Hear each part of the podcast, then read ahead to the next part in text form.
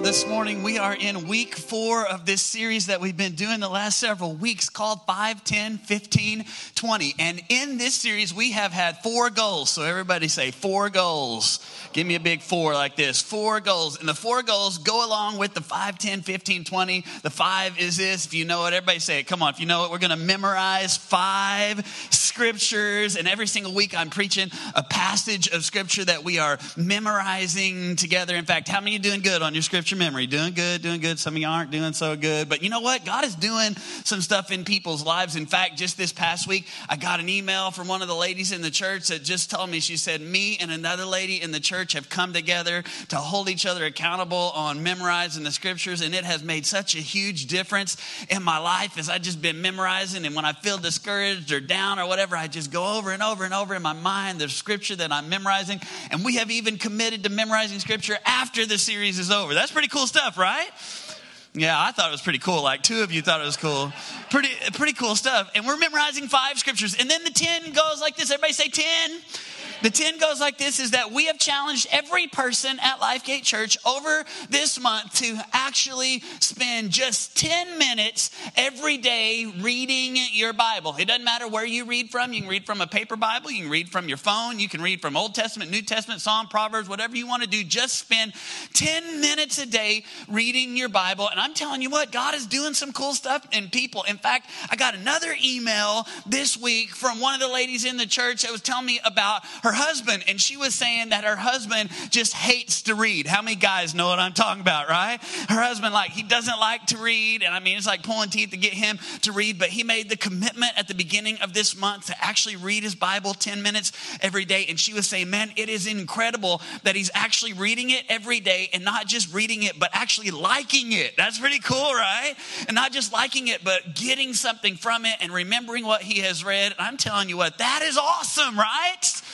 So the five is memorizing five scriptures. The 10 is that we're spending 10 minutes every day reading the word of God. The 15 is this. We have challenged every single person here at Lifegate Church to give 15 fire Bibles. And what we have learned in this series is that Fire Bible is a program that we are a part of here at Lifegate that helps to translate Bibles into languages that don't have a Bible in their language. And so we're doing our best to do that. It costs $10 to translate a Bible. So we have challenged every every family here at Lifegate that next Sunday, everybody say next Sunday, next Sunday, we're going to come together and bring our $150. Every family's going to do that. Some of you are going to do more. Some of you can go way above that. But we're all going to do our part that next Sunday, we're going to bring our Fire Bible offering. And I'll tell you, I'm just getting email after email. In fact, I got another email this week from a guy who doesn't even go to Lifegate Church, but he saw our little update thing on Facebook. He emailed me and said, I want to give $150 to Fire Bible, right? That's cool. That's pretty cool. And let me just tell you this what's your excuse, right? I mean, if somebody who doesn't even come to the church can be a part of it, you can be a part of it too. And all together, what we're going to do, the 20 in the series, is that we're going to raise $20,000 next Sunday for Fire Bible. Come on, how many think we can do it? I think we can do it because everyone's going to come together and we are experiencing the power of the Word of God in our lives. In fact, that's what we're going to talk about today. We're going to talk about God's Word and the power of God's Word in our life. And so, what we're going to do is we're going to look at this passage in Luke chapter 7. If you have your Bibles, go ahead and open up to Luke chapter 7. You can go ahead in your LifeGate app or in your notes or on the screen there. And what we're going to do is we're going to read this whole story story here. And then inside this story is going to be our memory verse for this week. And I'll tell you which one it is as we come to it. So let's begin reading in Luke chapter 7 and verse number 1. It says, When Jesus had finished saying all this to the people who were listening, he entered Capernaum. And there a centurion's servant, whom his master valued highly, was sick and about to die. And the centurion heard of Jesus and sent some elders of the Jews to him and asked him to come and heal his servant. And when they came to Jesus, they pleaded earnestly with him This man deserves to have you do this because he loves our nation and has built our synagogue. So Jesus went to them And he was not far from the house when the centurion sent his friends to say to him, Lord, don't trouble yourself, for I do not deserve to have you come under my roof. This is why I did not even consider myself worthy to come to you. Now, here's, here's our memory verse for today. So, everyone going to say it aloud. But say the word, and my servant will be healed. Come on, say it again. But say the word, and my servant will be healed. Verse 8 For I myself am a man under authority with soldiers under me. And I tell and I tell this one go and he goes and that one come and he comes and I say to my servant do this and he does it. When Jesus heard this, he was amazed. Everybody say amazed. He was amazed at him and turning to the crowd following him, he said, I tell you, I have not found such great faith even in all of Israel. And then the men who had been sent returned to the house and found the servant well. Man, you talk about incredible. This servant who was sick, about to die, and just a word, one word from Jesus, and the servant was healed. You talk about power. In fact, let me just tell you something today. There is power in God's word. How many believe that, right? I mean, God's word is so incredibly powerful. I have seen it so many times in my life. And as a pastor, man, I've seen addictions broken. I've seen marriages healed. I've seen relationships restored. I've seen, I've seen incredible things happen just by the power of God's word working in and through people's lives. In fact, here's the deal here today there is no other book like this book. How many believe that? I mean, there, there really is no other book like this book. In fact, that's why we call it the Holy Bible. Because that word holy, you know what it means? It means to be set apart, it means to be different. You know, there are a lot of good books in the world, and I'm not just talking about comic books. I'm not just talking about picture books. I'm talking about good books, and yet none of those books have, have the power that this book has. In fact, the most powerful thing in all of the universe is God's Word. Do you know that? I mean, the word of Christ, the word of God, actually, he spoke a word and all of the universe came into existence just by one word. He said, Let there be light. And boom, there was light. He said, Let there be stars in the sky, and let there be the moon, and let there be the earth, and the ground, and the seas, and the creatures of the earth, and the creatures of the sea. And just with one word, he, it all came to be. That's the power of God's word. It's the power of his breath that even, even when we know the story that he created Adam from the dust, and then what did he do? He breathed into him. That's the, that's the power of God's word that he breathes life. In fact, the scripture says it like this in 2 Timothy 3 and verse 16. It says that all scripture is inspired by God. One, one version says it is, it is God breathed, that it is profitable for teaching and rebuking and correcting and, and training us that it's the breath of God, the Word of God, that is so incredibly powerful in our lives.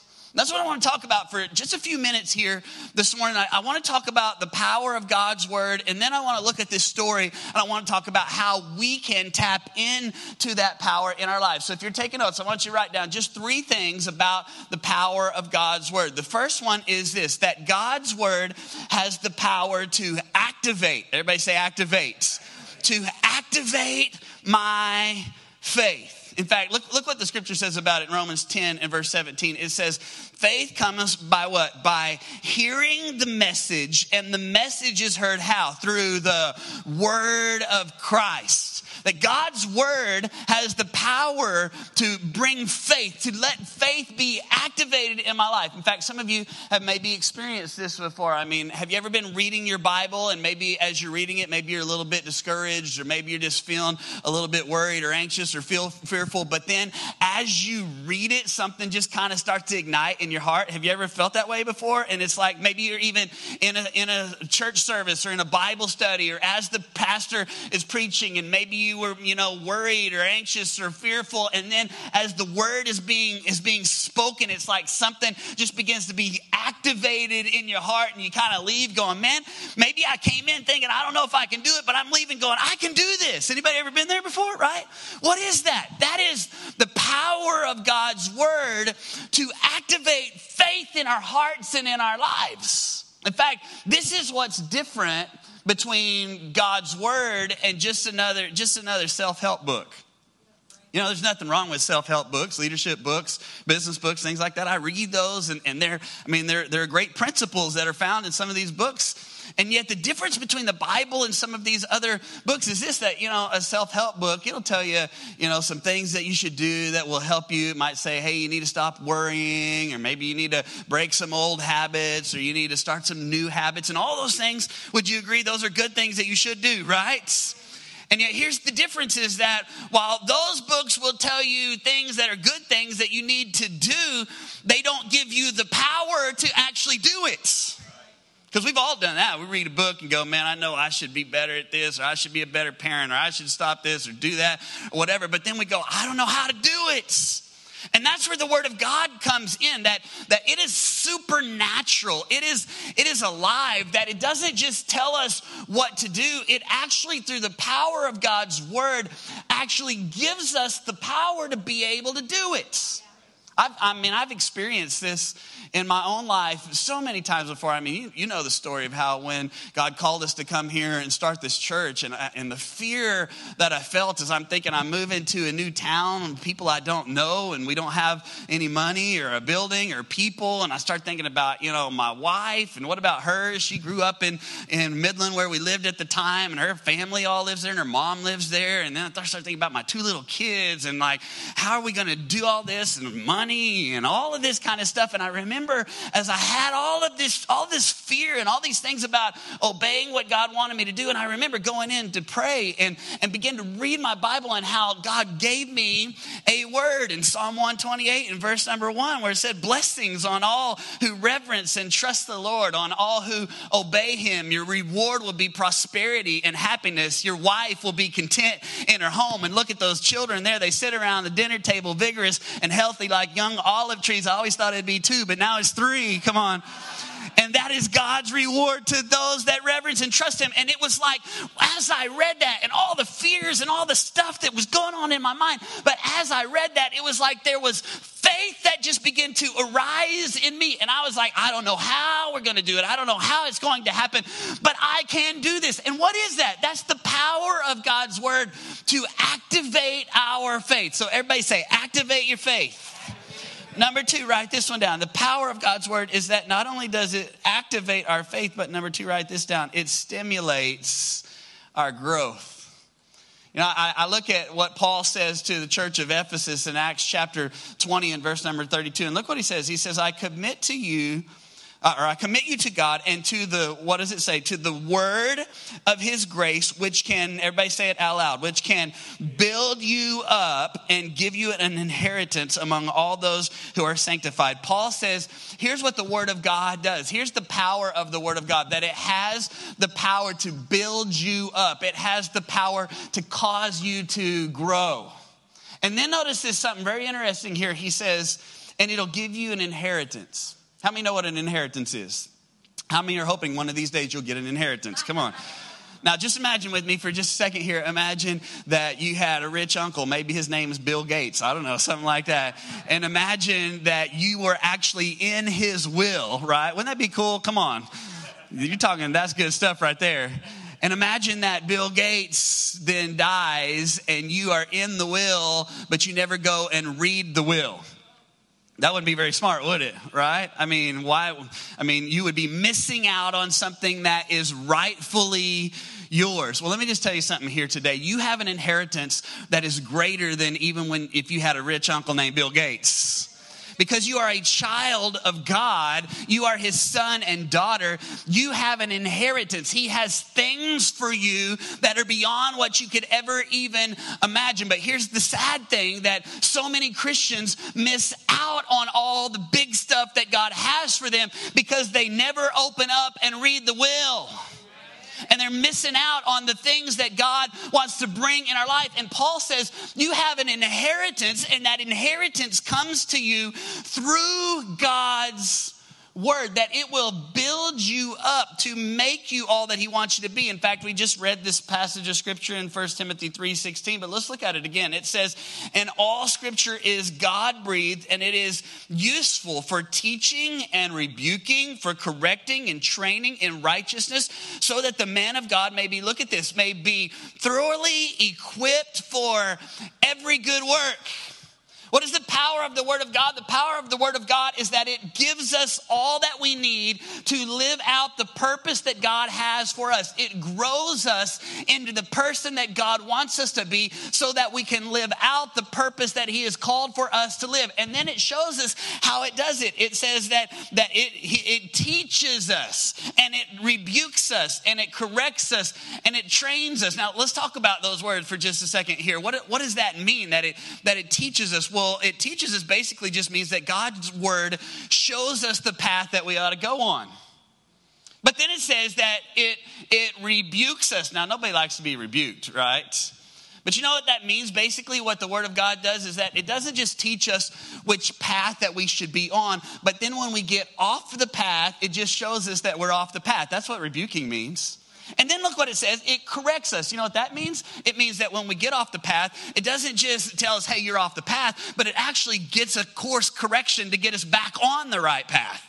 And then it trains us. And you know what that means? That means it shows us how to stay on the right path and not get off of the right path. Come on, this is what God's word does in our life. It puts us on the right path. And when we get off the right path, as we're reading and studying it, it just it just tells us, hey, that's not the right path. And you get back over on the on the right path. And then it shows us how to get back on the right path. And then it teaches us how to stay on the right path. That's the power of God's word. Come on.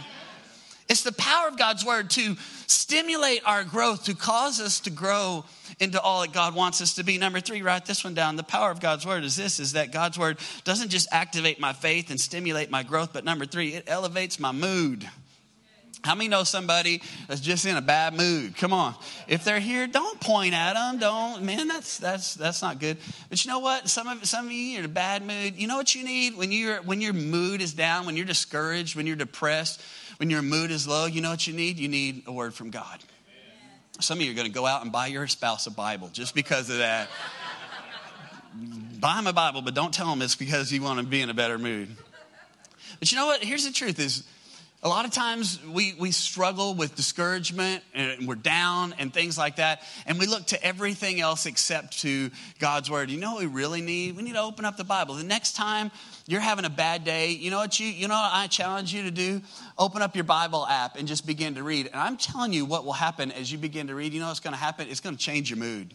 It's going to change the way that you that you feel. That's the power of God's word is that it, it elevates our mood. In fact, this is what Romans 15 and verse 4 says. It says everything that was written in the past was written to teach us so that through endurance and the encouragement of scripture we might have what? Might have hope. Look what the scripture says in Psalm 19 and verse 7. It says, And the law of the Lord is perfect. And what does it do? It refreshes the soul. The statutes of the Lord are trustworthy, making wise people simple. The precepts of the Lord are right, giving what? Giving joy to the heart. The commandments of the Lord are radiant, giving light to the eyes. I'm telling you, if your heart is discouraged, if your eyes are down, if you don't have, if your if your soul is is down, you know what you need? You need a refresh refreshing of the soul. You need joy in your heart. You need light in your eyes. And you know where that comes from? It comes from God's word. So you might say, man, that's cool. God's word is powerful, but how do I how do I tap into that power in my life? Well, let's look at this story that was our text for today. And let's let's look at this Roman centurion who comes to Jesus and the power of God's word that heals his servant. And let's just notice just three things, just real quick here today. If I want to tap in to the power of God's word, I, I got to do these three things. The first one is this I got to look to it. Everybody say, look to it. I got to look to God's word. Notice, notice the passage in verse number, uh, verse number one of Luke 7. Look what it says. A, a centurion's servant whom his master valued highly, was sick and was about to die. And the centurion heard of Jesus and sent some elders of the Jews to him, asking him to come and heal his servant. When, when the servant was sick, where did the centurion look? He looked to Jesus. He looked, he looked to God. He looked to the Word. We know that the scripture teaches us that Jesus is the Word, that in the beginning was the Word, and the Word became flesh, that Jesus is the Word in the flesh. And here's the Roman centurion. He has this person that he loves that is about to die. And who does he look to? He, he doesn't look to doctors or physicians, he doesn't look anywhere else. Who does he look to? He looks to the Word, he looks to Jesus.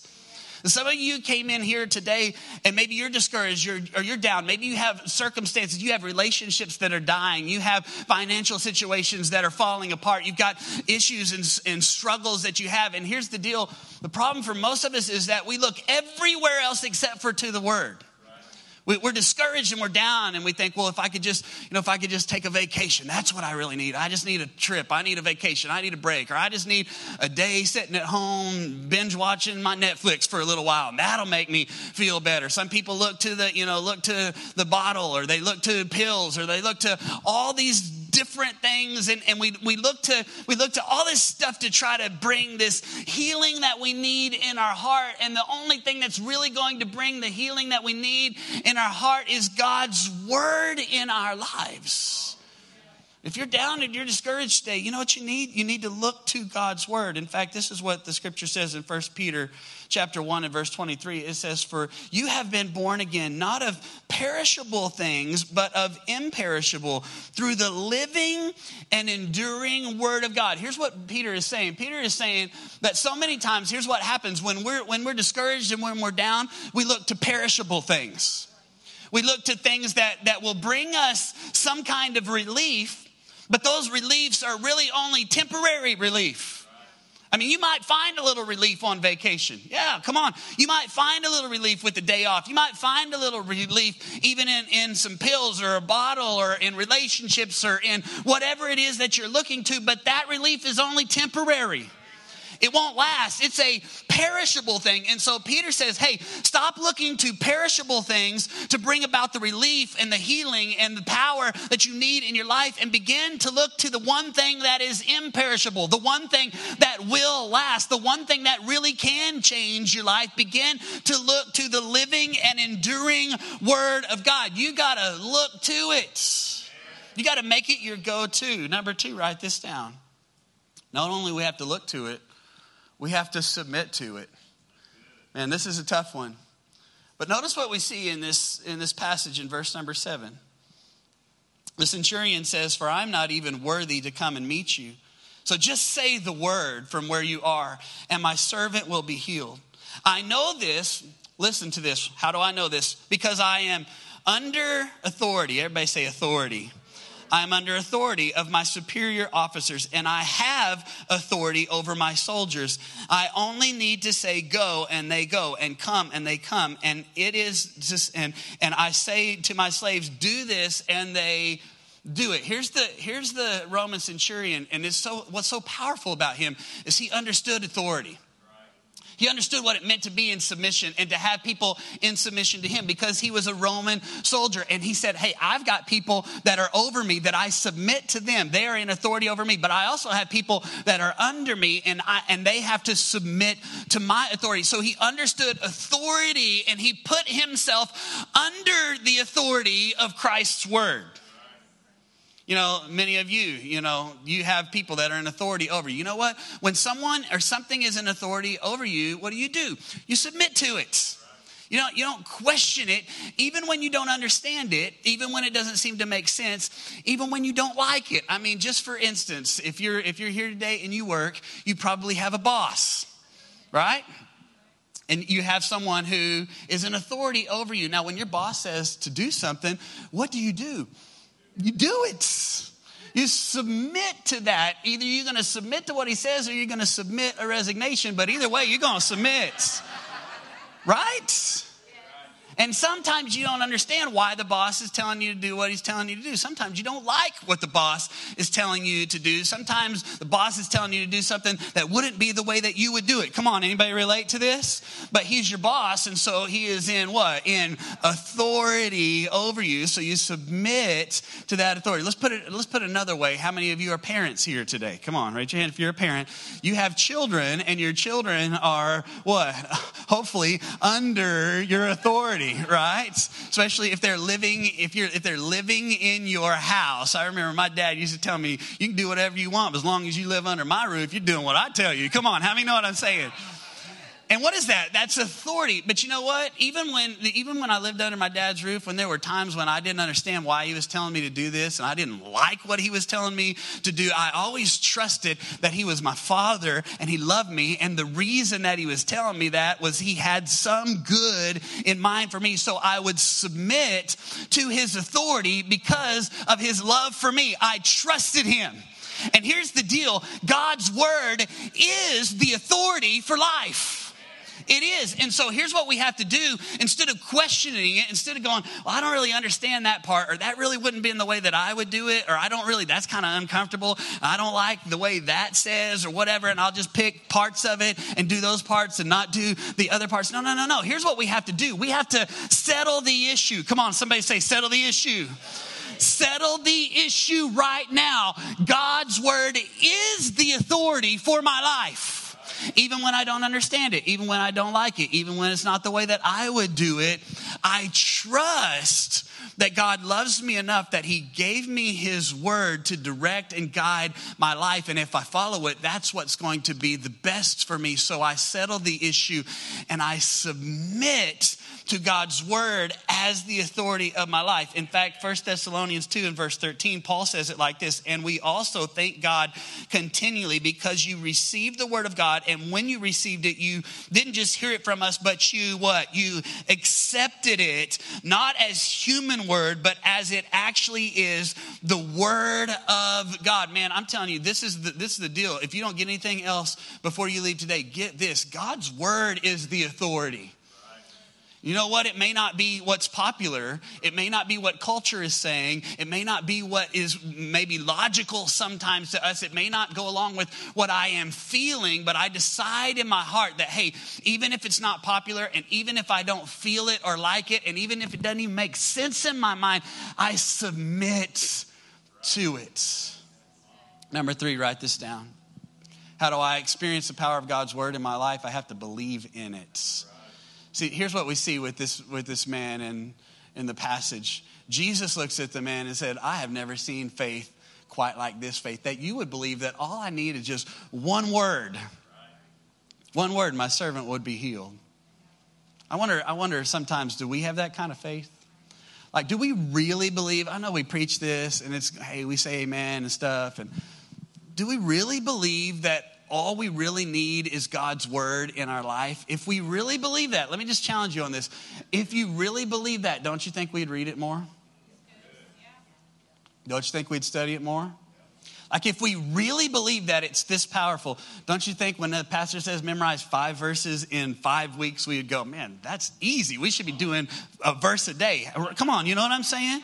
If we really believed that God's word is this powerful, don't you think that when the pastor says we ought to give $150 uh, per family to Fire Bible, we go, we got to do way more than that because there are people that don't have this power in their lives. And here's the deal is that, that we've got to truly get it in our hearts that we believe that God's word is powerful enough to change lives. In fact, that's what we're all about here at Lifegate Church. Our vision statement changing lives in a changing culture with what? With the unchanging truth. What is the unchanging truth? God's word. And if we really believe this, it'll, it'll show in the way that we live. In fact, James said it like this faith without action is dead if we really believe God's word is powerful and yet we don't do anything with it and we don't do anything about it and we don't read it, study it, memorize it, live it out in our lives, then we we don't really believe it because here's how you measure what you really believe. You measure what you really believe by what you actually do.